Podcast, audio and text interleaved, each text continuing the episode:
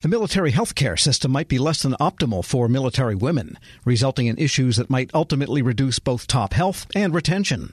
That's the finding of no less than the Defense Health Board, and it's one of several developments you need to know about in this week's DoD Reporter's Notebook. Federal News Network's Jared Serbu and Scott Massioni join me with more. Scott, we'll start with you. That's some pretty dramatic findings from the Defense Health Board. Give us some more detail. Well, there's a lot of women in the military who I think are at this point are feeling that maybe some of the culture, some of the policies have not really been exactly inclusive. And that's something the military has been working on for quite a while. Recently, they've offered a lot of things like refrigerators for women to store breast milk, finding better ways for female pilots to use the bathrooms while they're in a flight. But at the same time, we're still seeing a lot of numbers that are coming through showing that women are getting injured disproportionately compared to men. Now, this doesn't have to do with the physiology of women. This has to do purely with the issues and the equipment that they're being given. So, for instance, if a woman is given a flight suit that's made for a man, it might be extra baggy and be more possible that flight suit might get caught in some sort of rotor or something like that. So we're seeing a lot of those issues. The real issue is that the military is trying to keep women in the military and retain them. And around the mid-career time frame is when they're losing a lot of these women. And for 70 years, studies have said that, and advisory committees, decision-making groups have all said that these have been an issue. Health, fitness, safety, and performance can be improved by just changing some of the culture. So the Defense Health Board is really trying to just foot stomp that and make it a little easier for women to serve and serve healthfully. And what happens to the board's recommendations? Well, the board's recommendations will go to the Defense Health Agency, and some of the things that they said was really some obvious things. Better sex education for service members. Those tend to vary by bases, possibly because of states, and that also causes unintended pregnancies. It said that unintended pregnancies are about 50% higher for active duty women compared to civilian women. Another, like I said, changing equipment so that it's just easier for women. Something as simple as making a helmet or a flight suit for a woman that just fits their body better, and also adding maternity clothes as well. All right, so lots of issues. It's time to retire that slideshow, the maturation of the gamete. And Jared, you've talked to some retired high-level people commenting on the Vacancies Act, and it might be moot at this point of some of the appointments the Trump administration made, but what did you find there? Yeah. The one that kind of surprised people the most was a week ago when Defense Secretary Mark Esper was fired and replaced by someone from outside the department, the National Counterterrorism Center Director, Christopher Miller. A lot of people kind of scratched their heads and said, can the president actually do that? And the answer is the consensus really has developed around the answer being yes, which is because of the 1998 Federal Vacancies Reform Act, which we've heard way too much about in the last 4 years, in my humble opinion. And the reason is it takes precedence over Title 10, which also sets sort of a succession process for the Secretary of Defense. As you would expect, Title 10 says that the Deputy Secretary of Defense becomes the acting secretary in the secretary's absence.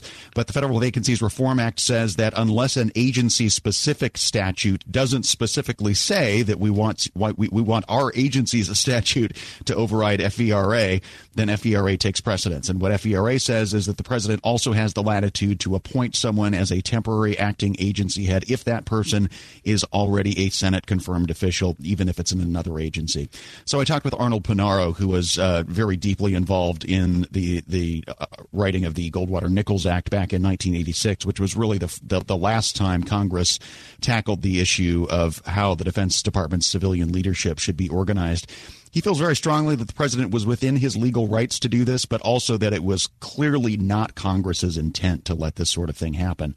One of the issues, though, is Goldwater-Nichols predated the Federal Vacancies Reform Act by many years. The Vacancies Act, latest version of the Vacancies Act, wasn't passed until 1998. No one in Congress really seemed to have noticed that it superseded the authorities in Title 10 for how succession should actually be done. And that portion of Goldwater-Nichols was never really amended. Panaro says he thinks it's likely that the Senate Armed Services Committee will take this issue up next year and make sure that issue is resolved, because the point, he says, is that Congress always wanted to have this emphasis on civilian control of the military and have people who are extremely knowledgeable about what's currently going on in the Department of Defense, which is why you would want that deputy secretary who has already been through the Senate confirmation process and been in the chair for a while to be the next person to take over as the acting.